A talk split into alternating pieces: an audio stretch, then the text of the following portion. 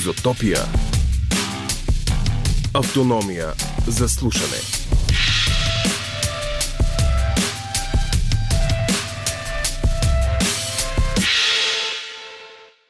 Вече слушате 24-ти епизод от подкаста на Изотопия. Предаването, което звучи всеки четвъртък от 10 вечерта до полунощ по програма Хоризонт на Българското национално радио. В следващите минути ще осмислим прехода след 89-та чрез спомените на Николай Тодоров Ник, създател на първата верига магазини за альтернативна градска култура и организатор на едни от най-големите фестивали у нас. Ще си говорим за уейварите, група Арахнофилия, впускането в модата, потикнато от баба, приятелството с Мано Чао, желанието на Лубега да остане в България, въобще за подправките, които направиха 90-те незабравимо време. Време, в което беше много сладко, а може би и малко горчиво, да бъдеш първо дете, после и пубер. Българският 10 ноември се родее с култово телевизионно шоу, при това съвсем буквално, защото на същата дата, но през 69-та и в Штатите се пръква улица Сезам. Емблематичното детско предаване е с поне една младост по-старо от родния преход, но животът му е все така съпътстван от коментарите на знайни и незнайни политически кукловоди.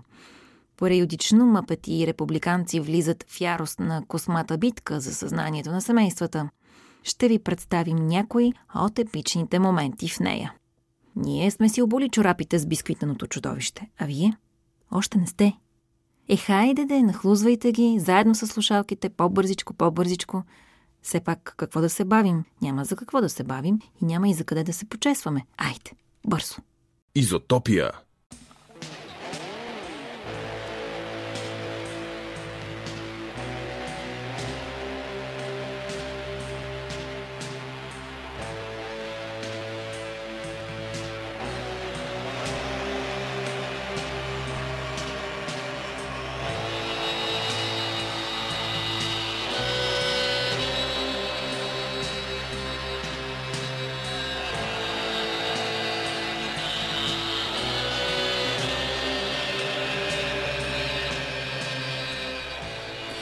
Вече ви представяме госта тази вечер с музика от буйната му младост. Групата се казва Арахнофилия, а парчето Добре дошли в Ярусалим. И докато си мислих как по-точно да въведа този разговор, попаднах на описание на събеседника ни в сайта hiperturshia.com. Аз просто искам да поздравя автора или авторите на това име, звучи ми направо великолепно. Та ето какво пише там за изотопския герой тази вечер. Зодия Близнаци, Николай Тодоров Ник не е от лесните. Не е и от най-кривите, но определено се отличава.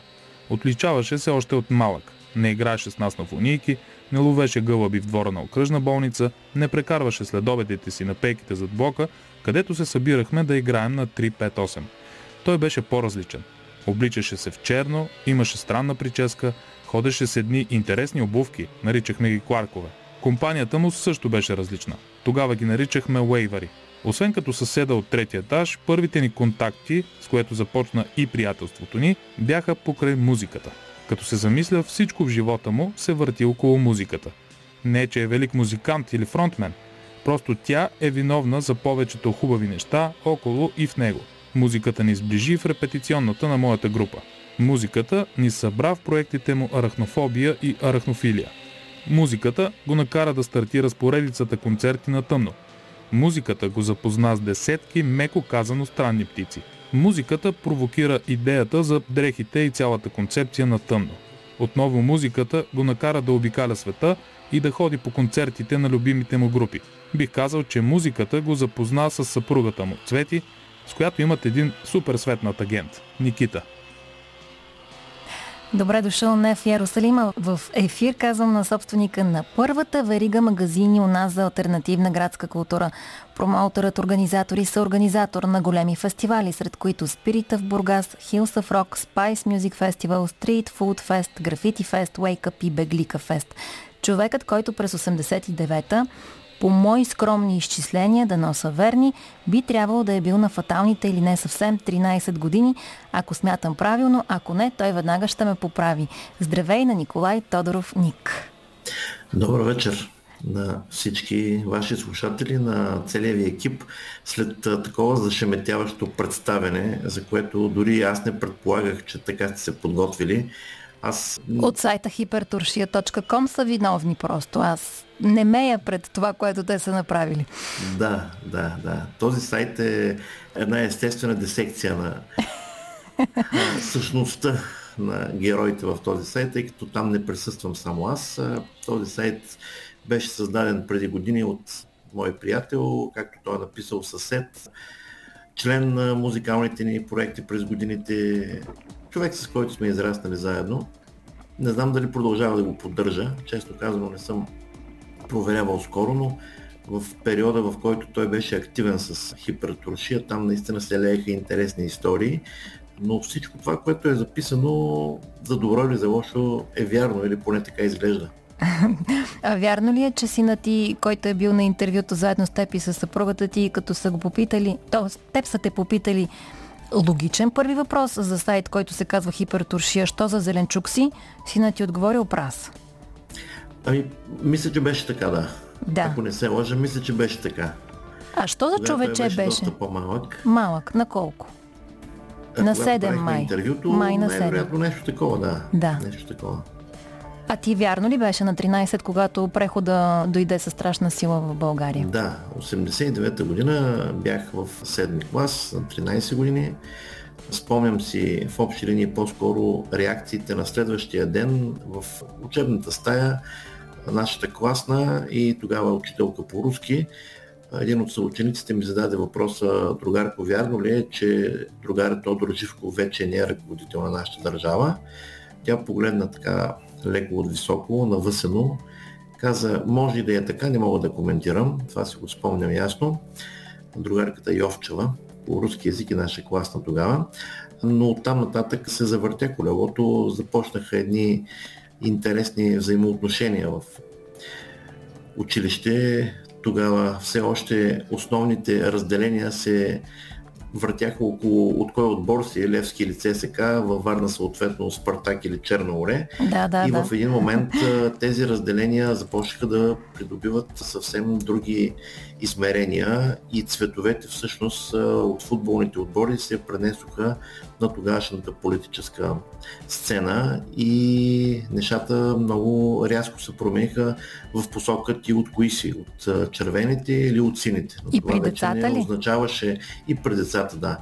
И при децата, не знам дали това е бил добър знак, но тогавашните деца вече днес сме активните хора в България хората, които в момента създават брутен вътрешен продукт, движат економиката, раждат деца, възпитават деца и гледаме устремено напред и продължаваме да вярваме, че в нашата страна, умишлено не използвам думата държава, но в нашата страна има място за всички нас, за нашите деца и тя е със сигурност едно добро място за живеене. Това ранно, може би принудително израстване ли беше причината или нещо съвършено различно да започнеш да произвеждаш брутен вътрешен продукт с първия магазин за градска култура, който отваряш 94-та, хайде пак да се опитам да смятам, на 18, на 16 започваш да правиш музикални партита в родната си Варна, но място, което се наричаше Орбита, така наречения младежки дом. Въобще, какво потикна един пубертет да направи всичко това? Ами ако искате историята да е пълна, тогава трябва да се върнем още малко по-назад, когато бях на 15 и всъщност 1991 година организирах първия концерт в живота си и това беше концерта на група Клас. Тогава популярната група New Wave банда. Ти на 15 клас. организираш концерт на група Клас.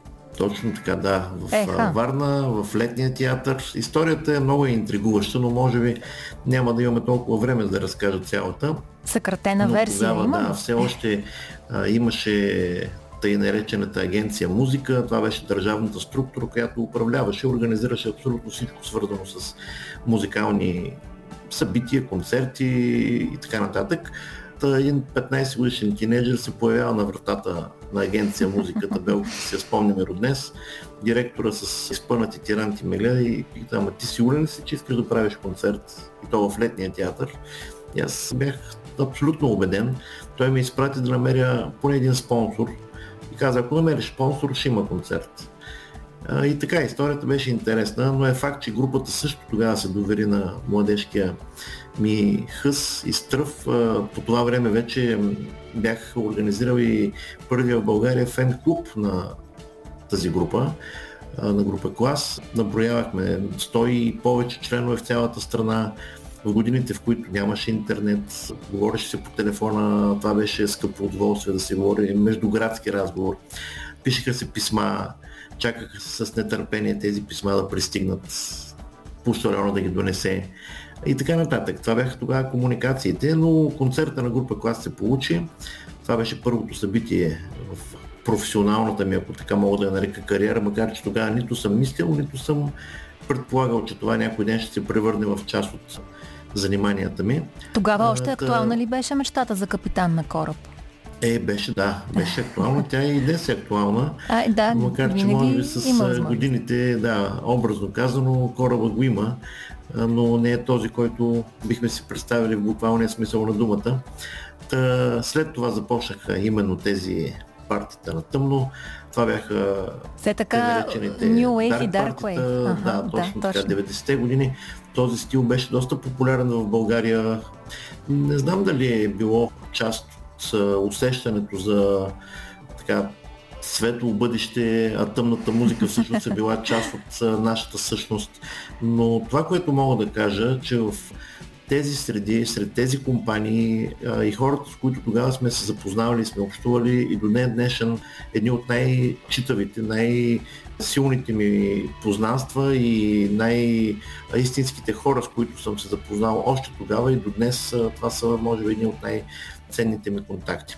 Така че това беше 92 и 3 и 4 година, тогава по няколко пъти в годината, именно в Младежкия дом във Варна се провеждаха тези концерти и събирахме групи от цяла България. ЖП гарата усъмваше с хора с черни дрехи и топирани коси в стил Робърт Смит. Интересно, интересно беше, интересни времена. Отново ще кажа годините, в които тези хора тръгваха абсолютно с минимален бюджет, с надеждата, че когато пристигнат в другия град, там има кой да ги посрещне, има кой да ги настани, има кой да сподели с тях вечерята, обяда. Години, в които Гладни години. И идеализма е бил много повече от всичко, а музиката е била наистина изключително силна движеща сила защото да тръгнеш ти примерно от Видин, от Благоевград, от София, от Кюстендил, да пътуваш цяла нощ с влак, да пристигнеш сутринта във Варна, концертата почва ранните следобедни часове, това бяха ни дълги маратони музикални по 6-7 часа. Следващата вечер не знаеш къде ще пренощуваш, най-вероятно при приятели или при хора, с които се запознаваш на самия концерт или на самото парти и на следващия ден обратно. Това бяха уикендите, това бяха преживяванията тогава и нещата се случваха, бяха много истински. Сега, аз обаче знам, може би не знам правилно, но тук винаги всяко нещо може да бъде поправено, че смесицата между артистичен и бизнес нюх е добре подплатена с любезното съдействие на твоята баба. Ами, моята баба а, има а, изключително важно място в моя живот. А, тя от вече няколко години не е между живите, но спомените за нея, разбира се, спомените за нея и всичко, което тя ми е дала в живота, в младостта ми това, което тя ме е научила, няма как да бъде забравено и няма как да бъде оставено някъде в страни. Наистина. Но ти е дала и едно парче плат, което се е превърнало в един култов гащеризон. А, за това я споменах. И, и, това, и това го имаше, да. И това го имаше и оттам всъщност тръгна идеята с, айде да го наречем, правенето на дрехи в началото, което много бързо в един момент, именно в годините, в които беше трудно да се обличаме, в буквалния смисъл на думата, нямаше дрехи, нямаше разнообразие, нямаше откъде да купуваме дрехи. Ние започнахме да произвеждаме първоначално това бяха по-скоро дарк, по-тъмни тонове, по-черни, по-мрачни дрехи, но в един момент аз реших да преобърна изцяло наопаки цялата тази идея и така популярните кариерни гащеризони през 90-те години, които и до днес са емблема и дори ще си позволя да споделя. Днес имах едно интервю с кандидат за работа при нас. Момиче на около 30 няколко години ми разказа как всъщност първият гащеризон, който тя си е купила още през 90-те от наш магазин и до ден днешен го носи и той все още е здрав и тя му се радва. Така че тук няма случайни неща. Може би Вселената се завъртя някакси преди днешната ни среща и а, една такава енергия допълнителна внесе още малко колорит в разказа. Четох, че всъщност началото в тези размирни, трудни и в буквалния смисъл на думата гладни години става полека, става с приятели, включително първите стъпки. Има ли още от унези клиенти, като изключим приятелите, от първите, ето момичето, което сега цикъла се затваря, връща се отново в магазина, но има ли хора, които, да кажем, и след толкова години продължават да си купуват тези дрехи, може би вече водят и децата си да си купуват от тези дрехи? Има ги, има ги. Ти започна една интересна мисъл, която аз ще довърша. Всъщност нещо, което не знам доколко хората си дават сметка, но именно тези тинейджери от преди 25, 26, 28 години, които тогава бяха в тази младежка възраст, днес те вече са родители. Много приятно е чувството, когато аз видя тези хора да идват отново в нашите магазини и да водят своите деца т.е. те вече пазаруват с децата си. А, тогавашните родители, преди 25-30 години, днес вече са баби и дядовци и отново идват в магазините с внуците си и всъщност ние в момента работим с три поколения хора, почитатели, фенове или не знам как да ги нарека, но това са хора, които са част от тази култура. 30 години по-късно ние вече можем да говорим за альтернативната градска култура в всичките измерения, защото тя на практика включва мода, музика, аксесуари, начин на изразяване, възможностите човек да прекарва свободното си време с естествено теченията, хобитата и модните за съответните години интереси, тъй като със сигурност интересите на младите хора преди 30 години са били едни, преди 20 са били други, те се променят с времето, музиката също се променя. Но това, което ти ме попита, да, има ги и до днес тези хора и аз чувствам изключително приятно и съм изключително щастлив, когато видя тези хора отново било то в някои от магазините или на фестивал, или на концерт, или дори някъде в някои от любимите ни места, във Варна пък и из цялата страна.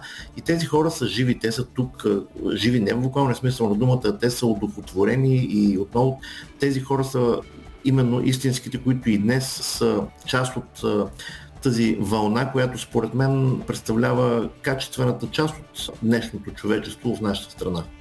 Сега ще ти предложа с теб и с нашите слушатели да чуем една удохотворена музикална личност, която ти познаваш много добре. Слушаме парчета заедно, а после ще ни кажеш как точно се е случило вашето приятелство. Изотопия.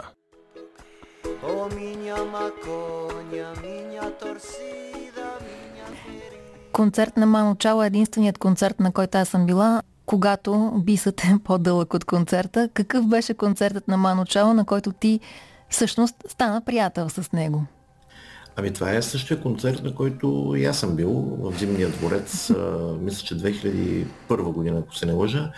Този концерт на практика беше преломен момент в музикално отношение за мен, тъй като години преди това аз бях вече открил Мано Негра, музикалните проекти на Мано Чало, музиката, която той правеше и за мен това беше нещо тотално различно, нещо изключително вдъхновяващо, страхотна енергия, започнах да се интересувам от самия музикант Мано Чало, от самия човек Мано Чало, от личността Мано Чало, пътуванията ми тогава в Испания, Франция, Южна Европа ми позволиха да се докосна и до много други от неговите проекти, както на живо концерти на негови групи, така и дискове, плочи, които си купувах.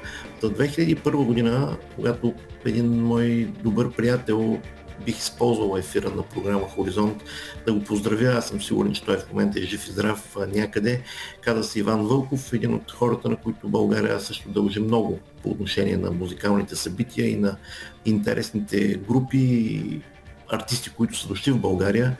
Това е всъщност и създателя на Спирита в Бургас първият голям фестивал в България. Та, когато той ми се обади, за да ме пита какво мисля по въпроса Мано Чао, дали би предизвикало интерес, дали един такъв концерт би бил интересен за публиката в България, аз унемях. И след няколко разговора, които имахме в посока какво, как да се случат нещата, аз го помолих и му казах, имам едно единствено желание, колкото и по-детски да звучи. Бих искал дори за минута за секунда да се срещна с този човек, когато и както е възможно. След това нещата се развиха по един много забавен начин. Освен, че се запознахме, освен, че се видяхме, прекарахме първата вечер преди концерта заедно. Аз му бях приготвил един подарък на флейта, част от музикалния арсенал инструменти, които тогава колекционирах. Естествено, той пък ми подари други неща. Говорихме си цяла вечер. На самия концерт не съм подозирал, че ще се видим отново. Той ми каза, окей, утре пак ще се видим. Аз много си казах, аз теб да, ти мен едва ли. Но малко по-късно се озовах на така наречения бекстейдж или зад сцената. Прекарах половината концерт на самата сцена, скачайки, танцувайки с тях. Той няколко пъти слиза от сцената и танцувахме заедно. След това в тази част между концерта и биса имаше едно мини парти в гримьорните, след това прочутия бис, който продължи повече от концерта. Епична работа. Това, епична работа, а след това всичко се пренесе в автобуса от Зимния дворец до хотела, в който те бяха настанени. Мано Чало каза на шофьор обикаля из София. Беше около 4 сутринта. Извариха се китари. Не бях само аз, още няколко души бяхме заедно с групата с музикантите. Една наша известна спортистка, може би не е коректно да споменам името и сега, беше също сред феновете на Мано Чало и бяхме заедно тогава. Интересна компания, пристигнахме в автобуса, човека на рецепцията беше доста крив, сърдит и недоспал. Когато го притеснихме в пети половина сутринта, когато те трябваше да се, да се върнат по стаите, но в което продължи купона до светлата част на следващия ден. Разговаряхме си тогава с него в едното фуее. Аз му разказвах за общите неща между Барселона и Варна. Той слушаше с интерес и обеща, че някой ден ще дойде във Варна. Дойде ли? Още не е дошъл. Още? Не, още не е във Варна. Да се поправи веднага. Но там нататък някакси тази връзка между нас започна да се преекспонира във всяко следващо турне. Аз започна да обикалям различни страни из Европа, където той концертира. Засичихме се на най-невероятни места, без аз да очаквам или той пък, че ще се видим и ще се срещнем отново. И така и до днес, тази година, го очаквахме за пореден път в България. Не се получиха нещата, но се надяваме, че до година ще дойде. Така ли се сприятеляваш с други музиканти, защото работата ти те свързва с ужасно много големи имена на музикалната сцена? Или това е по-скоро изключение? Ами, не бих казал, че е изключение. Аз мисля, че съм човек, който лесно влиза в комуникация, лесно общувам. Да, с тези музикални изпълнители, с които днес се налага и нещата се стичат така, че да работим заедно не съм си представил в младежките си, в тинейджърските години, тогава, когато тези изпълнители сме ги гледали, слушали, били са част от емблемите на съответния период, били са част от плакатите в стаите ни, били са звездите от MTV, от музикалните канали. А днес а, ние организираме концерти, каним ги на фестивали и се надявам да правим много други хора щастливи по този начин. Но това е, може би, една от поредните мечти, които съм успял да осъществя и една от многото истории за, за разказване. Ама и те май са били щастливи, защото веднага трябва да те попитам как се отговаря на следните две реплики. Оставам в България от Лубега и какви са условията за да стане човек български гражданин от мистер президент? Ами, това беше в не особено приятната COVID година, не миналата, по-миналата 2020 година Тогава действително... И говорим за Spice Music Festival. Да, Spice Music Festival, който тази година имаше четвърто издание, до година подготвяме вече пето. О, супер! Та, в, И който най-приляга май на днешния ден заради 90-тарската музика.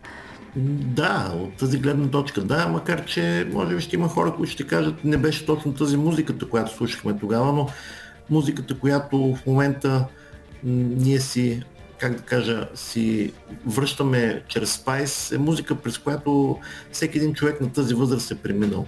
Дали е танцувал на Битуренската, дали с приятелката си на дискотека, дали просто парчето му е минало през радио ефира или е гледал MTV, но това беше музиката, която не беше задължително да си фен на Лубега или Мистер Президент, за да си подскачал на колко джамбо, примерно, или Mambo Number 5. Е, супер, ама да... толкова много звезди докарахте последните години, така, така е, че така, е. имаше 70, за всички... За 4 години над 70 изпълнители от цял свят при това.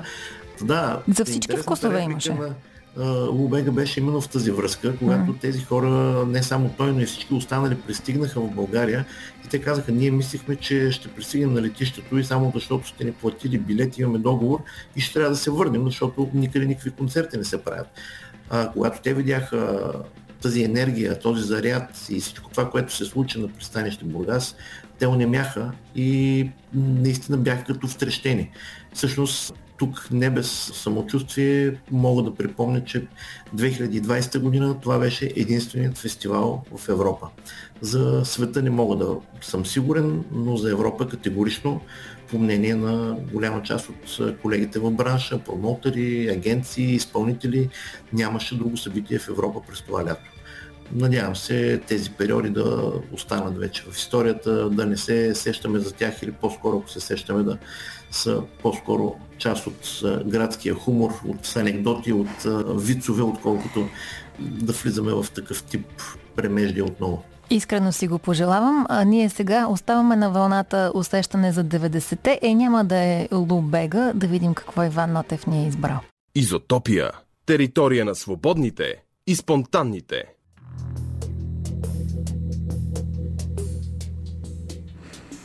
Молоко с парче от албум, издаден през 95-та. И понеже с нашия гост Николай Тодоров Ник си говорим за музика, за концерти, за пътувания, въобще за хубавото, сладкото, красивото, приятното в поетапното изграждане на альтернативната градска култура в България. И понеже знам, Ник, че ти много обичаш да пътуваш, пък обичаш и кулинарните пътешествия, хайде да те питам така, какъв е вкусът на 90-те? Ами, вкусът на 90-те, сега, ако трябва да се върнем в тези години, в които се редяхме на опашки с купони, в магазините имаше обикновено един ред с оцет, един с брашно, един с сол.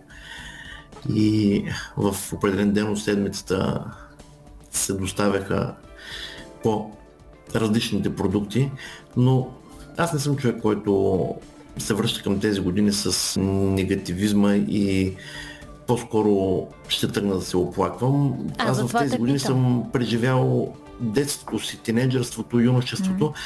и по-скоро съм запазил по-красивите спомени. Да, може би липсата на разнообразие, липсата на... Но то тогава ние не сме го осъзнавали. Няма как да знаем, че ни липсва разнообразие при положение, че няма откъде да го видим това разнообразие.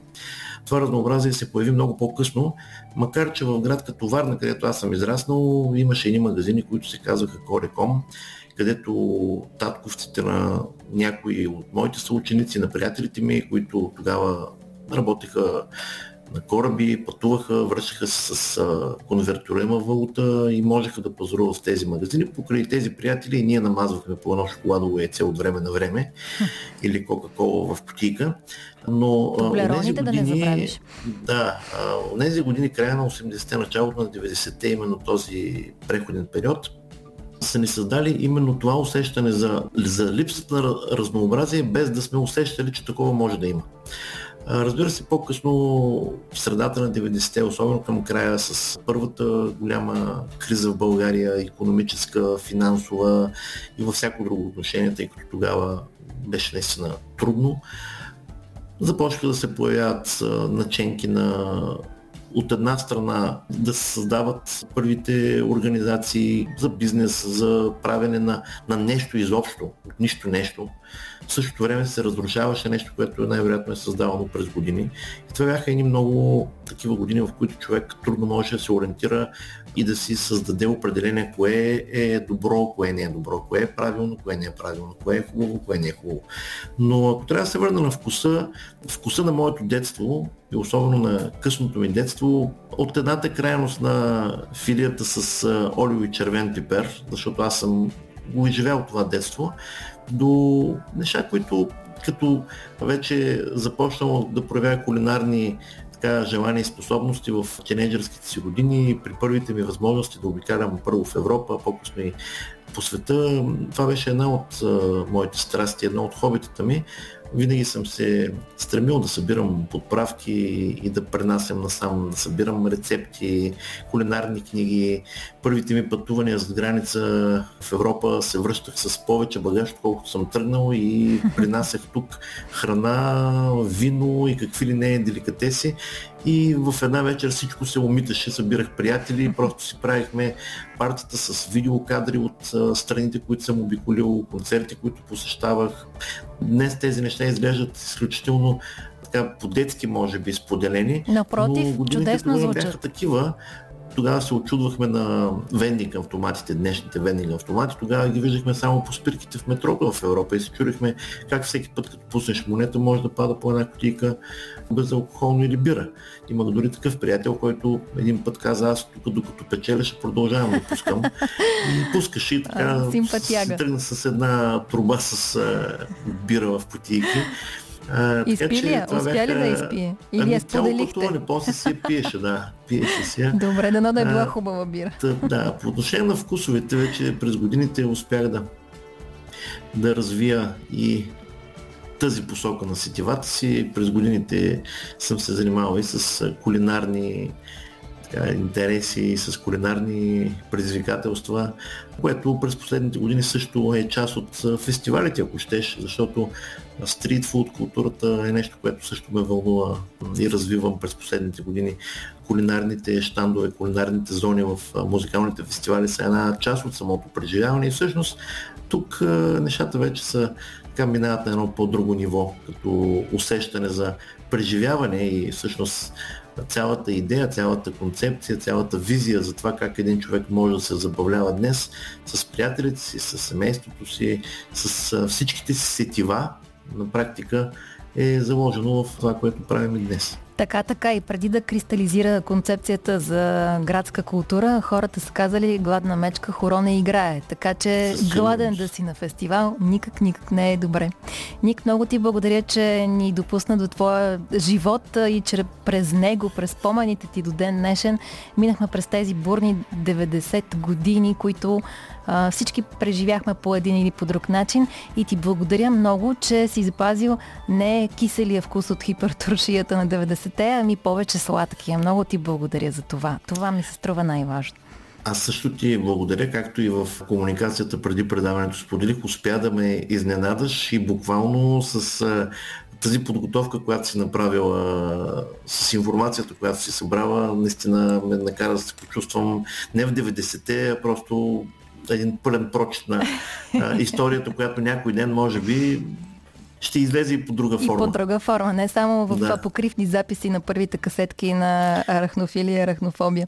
Много ти благодаря да. ми така е. Който живее до окръжна болница във Варна, има как да се справи с такава трудна задача. Благодаря ти лека вечер. Николай Тодоров, Ник от Варна на тъмно. Изотопия. Територия на свободните и спонтанните.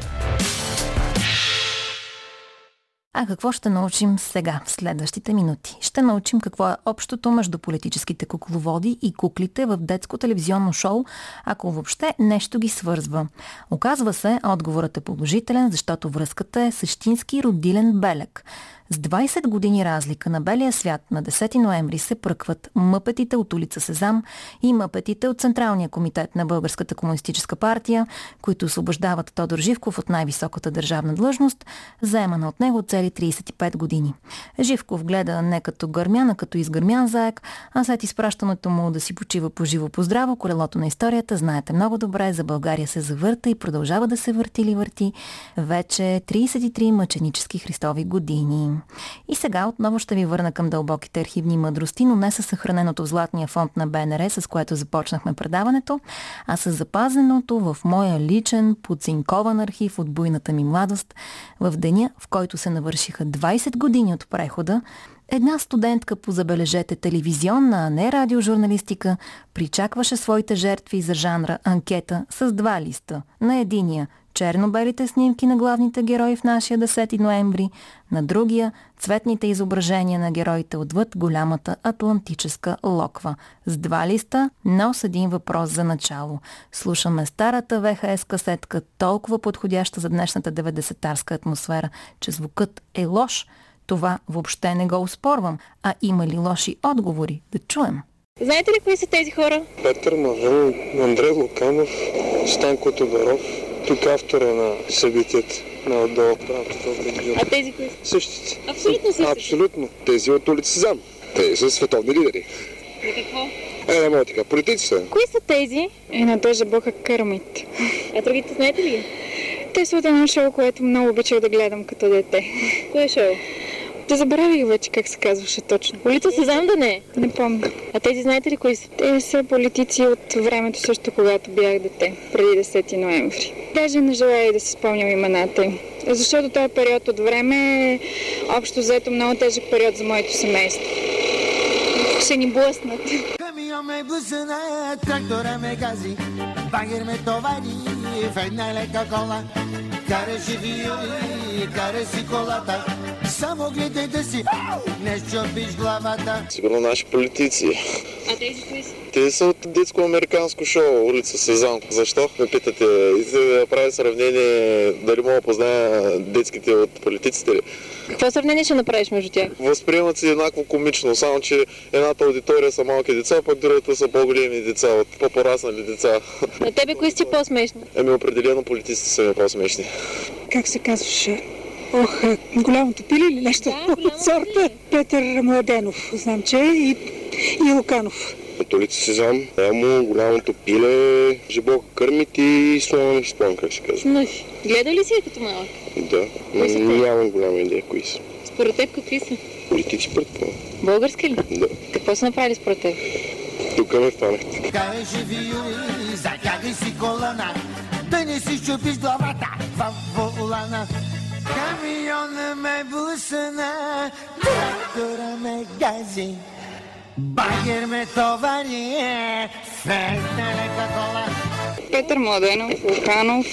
Другите не мога да ги видя много. Не мога да ги разпозная. Какви са те? Кои какви са? Тези Петър хора, Младенов. разпознахте, да. Политици и държавници. А тези разпознавате ли ги? Да, Кои на? Печол. Кермит, това е една птица, до май беше. Не, не се сещам. Голямото пиле не е ли? Голямото пиле, да, може. Не мога да направя сравнение между тях, да кажа. Си ли приличат по нещо? Така или мляко с риз ви харесва повече. Просто едното е съвсем различно от другото. Едното основното, другото е десерт. Ето така, преди 13 фатални години хората в центъра на София коментираха кой на кого дърпа конците. Кое е мусаката и кое е млякото с ориз, сиреч кое е основното и кое е десерта, както се изрази последната анкетирана дама. Решете сами какъв е отговорът към днешна дата, а начален тласък ви давам не с приказката за политиците, а с тази за мъпетите.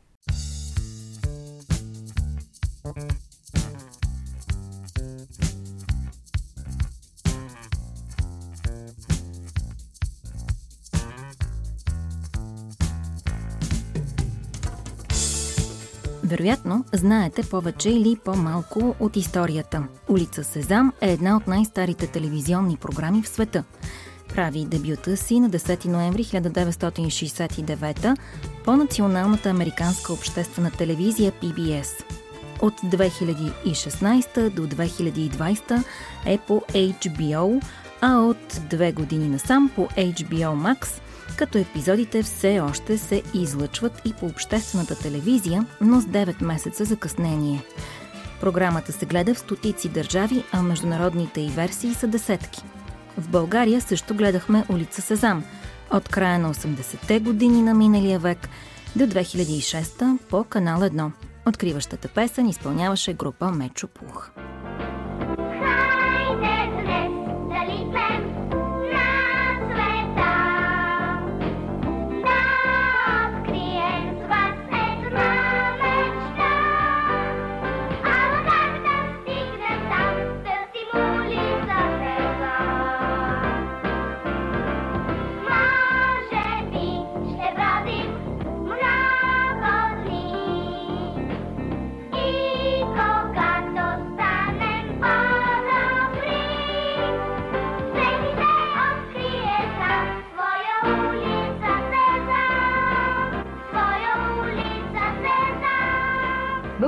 Национална телевизия представя Американската програма за деца Улица Сезам.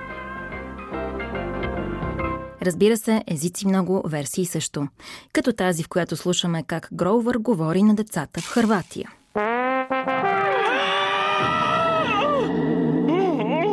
Не бойте се! Супер Гровер е! Не, где? Где съм е то? О, Овдje sam! Ha, To sam ja! Super Pergover! A ovdje sam da bismo igrali Super Grover kaže! Da, sada ćemo vježbati kako biti super junaci. Mhm. A može da poslušamo i biskvitno to čudovište. O, ja voliti gledati kroz prozor po noći. Vidjeti sve te krasne zvijezde, blistati, blistati. Ali, vi znati što ja najviše voliti gledati? Mjesec! Tako je velik i okrugao. Защото сърцето на продукцията са мъпетите. A monster in my mirror, but I did not run away. I did not shed a tear or hide beneath my bed. Though the monster looked at me, and this is what he said. He said, wabba, wabba, wabba, wabba, woo, woo, woo. Wubba wubba wubba and a doodly doo. He sang wubba wubba wubba, so I sang it too. Do not wubba me or I will wubba you. Do not wubba me or I will wubba you. Обичани от малки и големи, създадени от майстора на сценичните и екранни изкуства Джим Хенсън, мапетите от улица Сезам учат и се забавляват с децата и възрастните, че и с звездите, които гостуват в епизодите като този, с специалното участие на Рей Чарлз. Всеки има характер, отличителни черти и фенове. Голямото пиле, Елмо,Ърни и Бърт, Снъфи, бисквитеното чудовище, брояча, Зоуи, Оскар, Кърмит и още и още. Всеки се появява в различен момент от историята на програмата. Определеният от много фенове и изследователи като най-популярен и най-симпатичен обитател на улица Сезам – Елмо, грейва на екран с червената си козинка и сладък кикот едва през 84-та.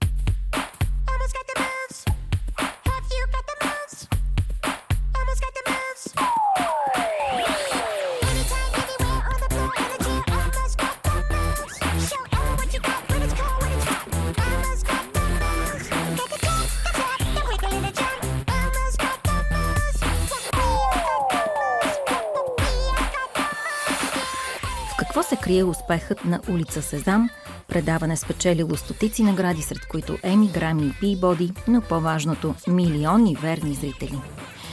Най-проучваното и обсъждано детско телевизионно шоу се разработва по специален начин – с идеята децата да учат от телевизора, а пристрастяващият му ефект да има полезно въздействие. То събира на едно място хората на знанието с хората на забавлението.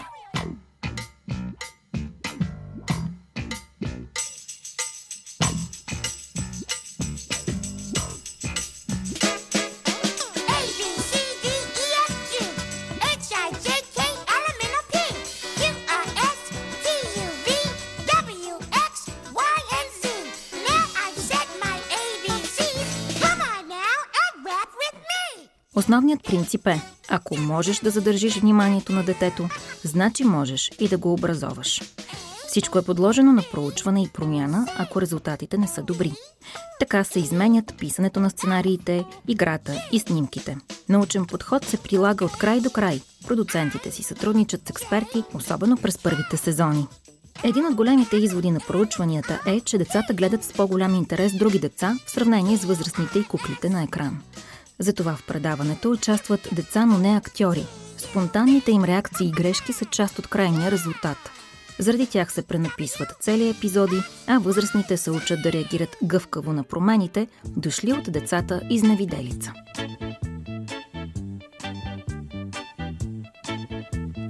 was a time when I did not eat cereal. Oh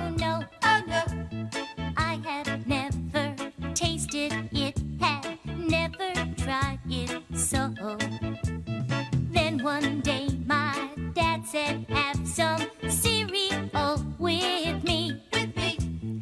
Cereal tastes really good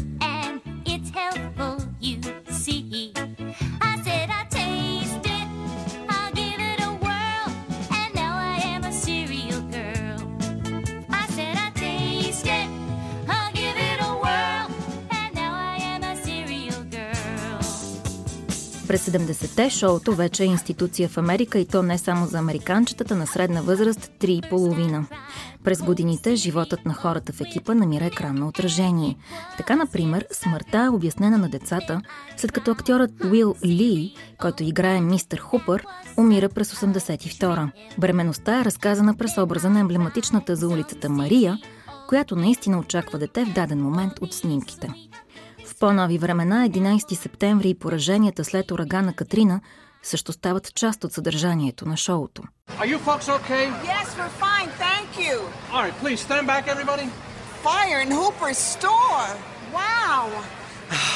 Scary.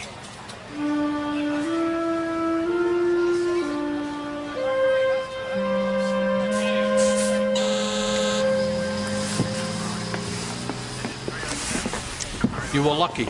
And anytime you think there's a fire or smoke, you tell a grown up, okay? Но темите не са единственото, което еволюира. В крак с времето, но не като съветски паметник, са и мъпетите. Furry, happy monsters laughing.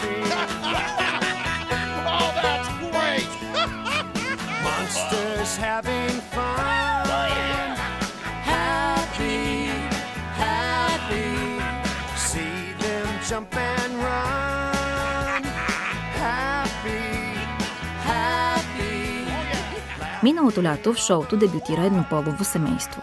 Сред обитателите на улицата се появиха Дейв и Франки с дъщеричката им Мия. Причината има най-различни семейства, но това, което прави семейството истинско, е любовта, която изпитваме един към друг. А дали сред мъпетите не е имало гей двойка от край време?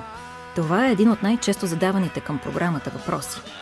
Според сценариста Марк Солцман, присъединил се към екипа през 84-та, рождената година на Елмо, отговорът е да.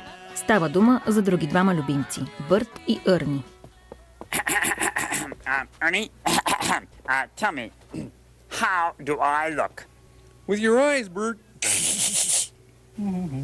Oh, Ernie, come on. Според продуцентската компания обаче, те са най-добри приятели и, бидейки кукли, нямат сексуална ориентация. На улица Сезам всички са добре дошли, гласи още позицията на компанията. Случаят е от 2018 но въпросът за отношенията между Бърт и Ерни се повдига под една или друга форма периодично през последните десетилетия. Иначе темата за семейството е близка на шоуто с историите на много от мъпетите. През 2019 улица Сезам даде почет на приемната грижа, като въведе осиновената Карли. I don't really want to tell you about it. She's having a hard time, Elmo. But we're here for her. We're her for now parents. Hey, Carly? Hey, we know some things are hard to talk about, but we're listening. We can be happy.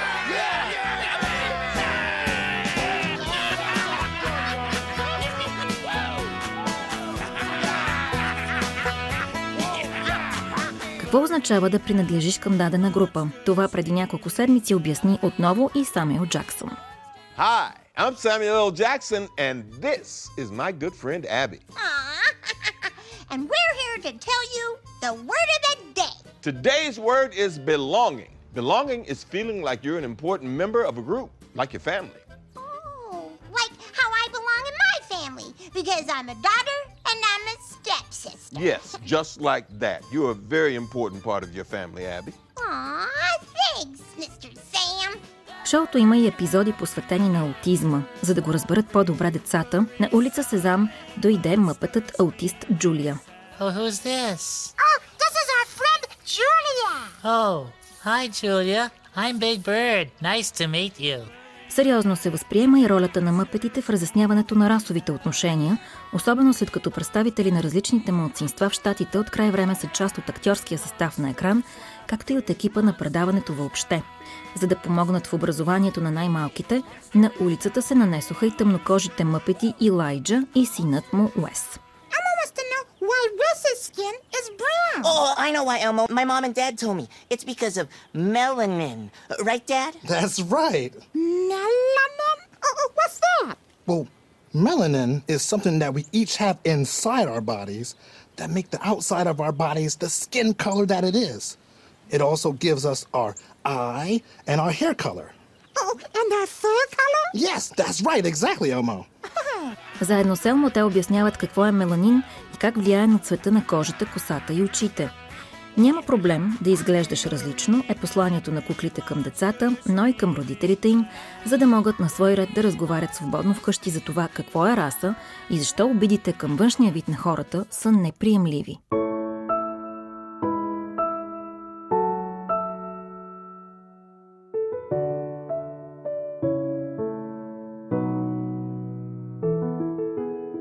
Сегментът Coming Together, под шапката на който са много от социалните послания на шоуто, отведе Елмо на обиколка в бежански лагери през 2019.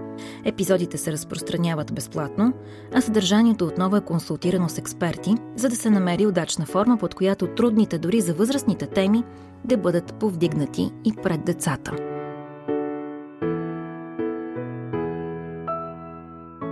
Realized when he was there that all kids are pretty much the same.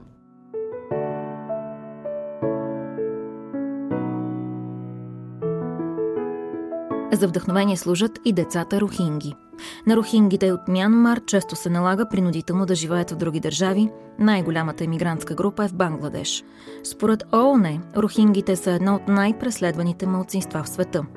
В своята собствена държава Мянмар нямат право на гражданство, нито на държавно образование или работа в сферата на услугите. Биват подлагани на произволни арести и принудителен труд. Периодично са жертви на военни репресии. Последното им гонение към Бангладеш на практика се приема за етническа чистка.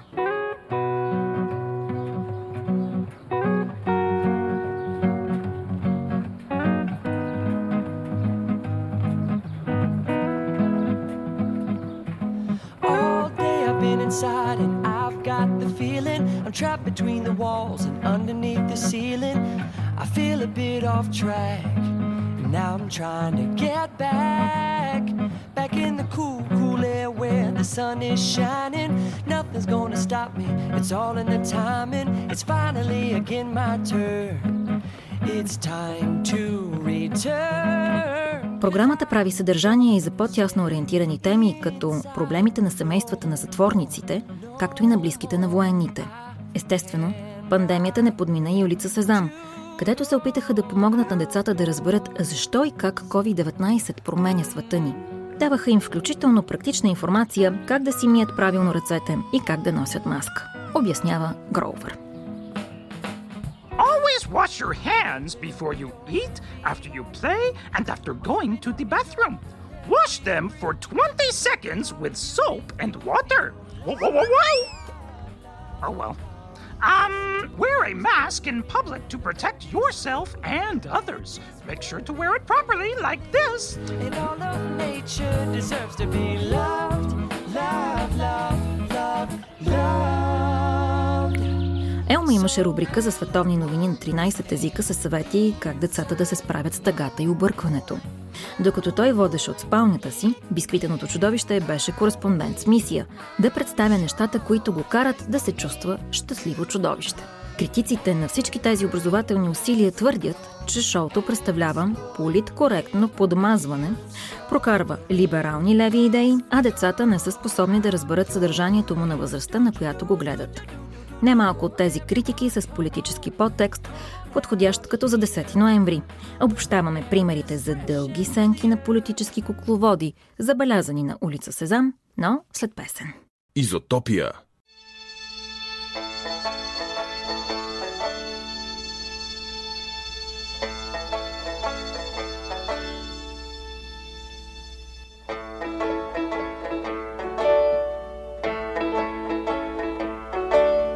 Основните критики към улица Сезам идват от консервативните среди.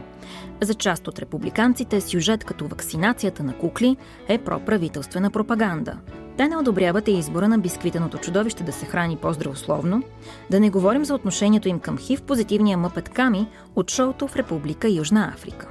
Миналата година републиканският сенатор от Тексас Тед Круз разкритикува голямото пиле, че се е вакцинирало. Президентът Джо Байден от демократите пък го похвали – а самото голямо пиле просто каза, че крилото малко го наболява, но се чувства добре. My wing hurts a little bit, but that's okay. Когато Елмо коментира расизма при протестите в памет на чернокожия Джордж Флойд, който почина при арест, водещият на прорепубликанската Fox News Тъкър Карлсън заяви, предаването учи децата, че Америка е много лошо място и те са виновни за това. Политиката съвсем не е чужда на улица Сезам. Първо, защото през по-голямата част от екранния си живот тя получава и държавни пари, за да съществува. И второ, защото политици и техни близки гостуват с охота на предаването. Често, защото това им се струва като доста безопасен пиар. Особено често се случва при първите дами. Please go right ahead, Mrs. Bush. Uh, do you mind if I count the pages as you read them? Not at all. Be my guest. Oh, you're too kind. Thank you. Peter's chair. Ezra Jack Keats wrote this book. Peter stretched as high as he could. There, his tall building was finished. Чуваме как Барбара Буш чете детска книга на голямото пиле, брояча и децата в шоуто. Сред останалите гости от Белия дом са още Хилари Клинтън, Лора Буш, Мишел Обама и президентът Барак Обама.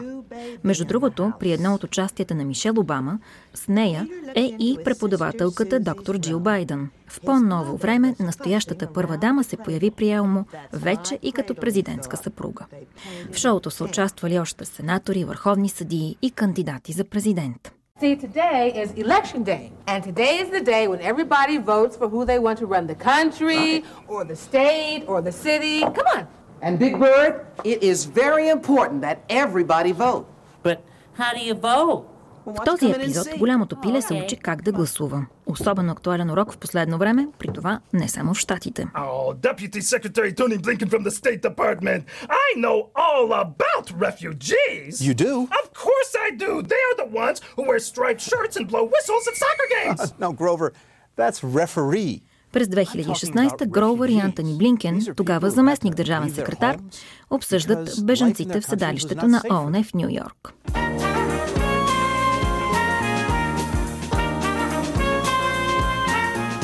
Hello, I'm Robert McNeil, and this is a Sesame Street special report. Tonight we have an exclusive interview with one of the key figures, actually the key figure in the missing cookies affair, or as some call it, Cookiegate. Тук пък се развива прословутата афера Кулки Гейт. Бисквитеното чудовище е обвиняемо за кражбата на бисквитки, а кърмит му адвокатства. То не иска да говори преди процеса, защото е с пълна уста, а да се говори с пълна уста е невъзпитано. Ето я и клетвата на бисквитеното чудовище. Me promise to eat the cookie, the whole cookie and nothing but the cookie. Cross me hard. Where cookie? Обещава да изяде бисквитката, цялата бисквитка и нищо друго, освен бисквитката. Прекръства се и пита, къде е тя? Логичен въпрос. Журналистът, който отразява Кулки Гейт, отговаря, че няма бисквитки, но пък на свой ред има някои въпроси към чудовището, което провокира присъдата към медиите. Това им е проблемът на медиите днес. Те имат само въпроси, въпроси, въпроси. Никога нямат бисквитки казва разочарованото бисквитено чудовище, но и това може съвсем буквално да преглътне, защото се е подготвило и си носи собствени бисквитки. Другото, което става ясно по време на интервюто разпит, е, че чудовището не е взело бисквитките, а просто ги е изяло. После изяжда и микрофона.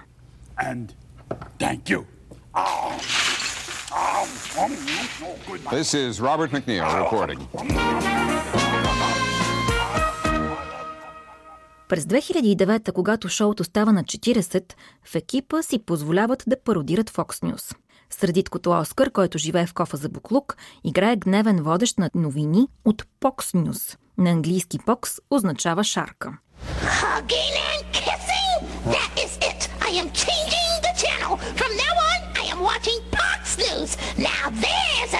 news show. Ето това са наистина буклукчави новини, коментира друг сред. Oh,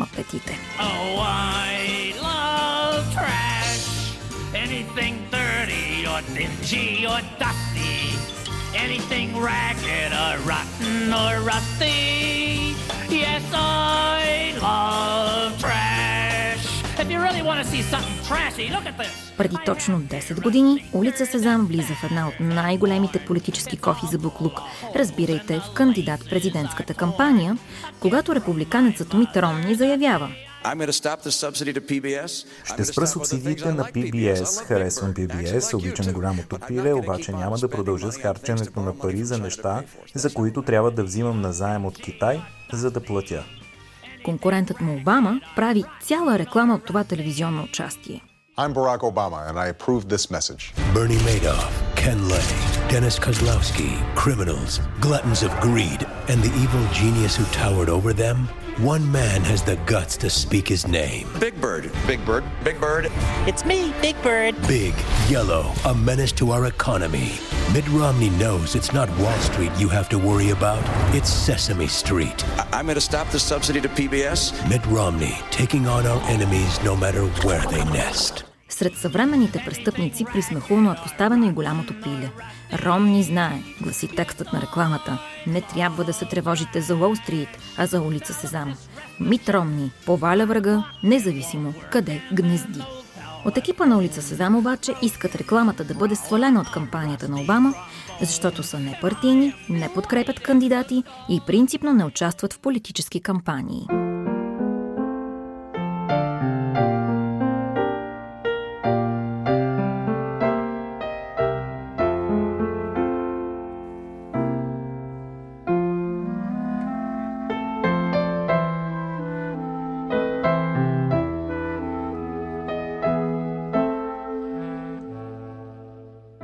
Въпреки, че не демонстрира пряка политическа обвързаност, шоуто се възприема като политическо, доколкото засяга чувствителни обществени теми и се стреми да наложи мултикултурен модел не просто на екрана, но и в действителността. След критики още през 70-те години на миналия век, например, в екипа са назначени повече жени и повече представители на малцинствата. Така мултикултурализмът заживява на улица Сезам не само на екрана което очевидно е дразнило и продължава да дразни част от американските политици и не само. През ноември миналата година Мат Шлап, председател на Американския консервативен съюз и сподвижник на Доналд Тръмп, се възпротиви на въвеждането на малката Джи Янг, американски мъпът от корейски происход. Попита дали в PBS са луди и отново заплаши, че държавната субсидия за шоуто трябва да бъде спряна. Въпросът с бюджетните пари на предаването, което има и частни дотации – както и приходи от мърчандайз, книги, филми, играчки и лицензи от чуждестранните копродукции, винаги е излизал на преден план, особено сред критиците на програмата.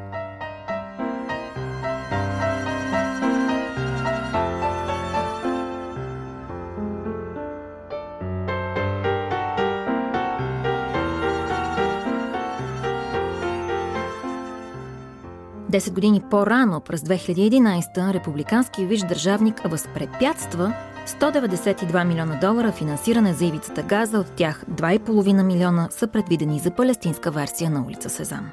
По-рядко, подобен отпор се среща в миналото. Тогава шоуто е възприемано най-вече положително заради сериозния образователен ефект, който има, и преобръщането на клишето за телевизията като безсмислен опиум за народа, че даже за децата на същия този народ – все пак историята помни май 1970 когато в Мисисипи гласуват да не излъчват предаването. Причината – децата в поредицата били твърде интегрирани и равнопоставени, нещо за което щатът не бил готов. 22 дни по-късно решението се отменя.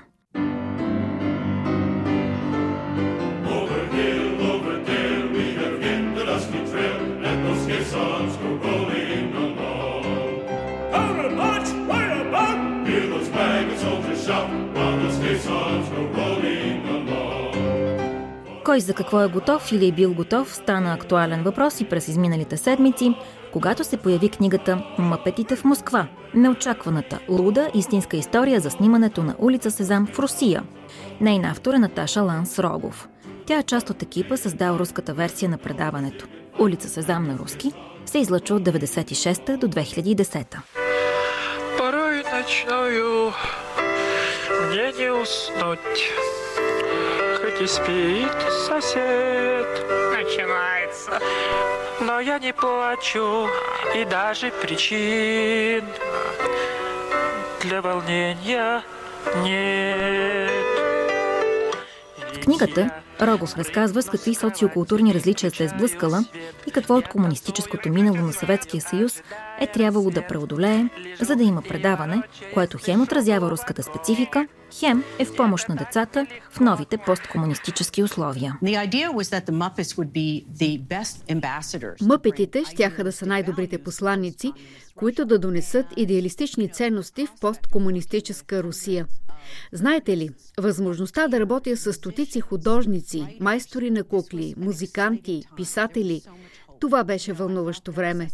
Мислех, че улица Сезам наистина може да помогне, що се отнася до моделирането на различни ценности и умения, които децата да развият в ново отворено общество. Когато говорим за общество като руското, излизащо от 70 годишен комунистически период, със съвсем различна идеология и економическа система, би било наивно да очакваме, че можем просто да прехвърлим американското шоу с американските ценности. Те имат история различна от нашата. Като говорим за ценности, ето ви един пример. Когато говорихме какво искаме децата да научат от предаването, вдигнах ръка и казах а защо да не напишем сценарий, в който децата имат уличен штант за лимонада? Ще се научат да броят и да работят в екип. Мислех, че идеята е напълно невинна, а беше посрещната с ужас. Учителите в екипа възкликнаха, че би било срамно да показваме как деца продават на улицата. А това е така, защото по времето на комунизма хората, продавали незаконно различни неща на улицата за своя изгода, са били считани за престъпници, за мафия.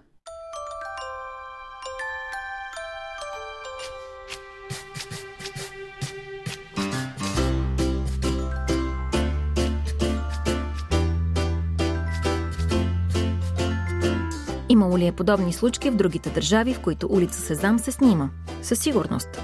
Дали шоуто е имало конкуренция? В много отношения то се счита за уникално в световен мащаб, макар че в 90-тарските дни, в които растяхме и гледахме улица Сезам на български, каките и батковците ни правеха и гледаха други кукли, за да се научат и те да живеят в новите посткомунистически условия. Шефе, да започнем ли? Шефе, да започвам ли?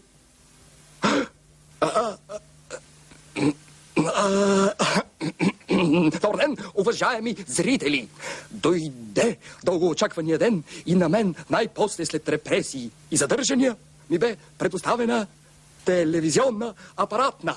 И аз като честен апаратчик ви представям новата студентска програма Куку! Успешен, но пали, а, успешен експеримент, драги другари. Здравейте, здравейте, здравейте, куковци! Стига скучно ти! На всички тези, които са се унесли в сладка дрямка, леки, весели, куковски сънища, а на всички останали, които за нас са зарязали всичко, за да гледат ти студентска програма Куко, не сте загубили, ей! Защото политическите кукловоди често намират лесен начин да се намесят в живота на истинските кукли.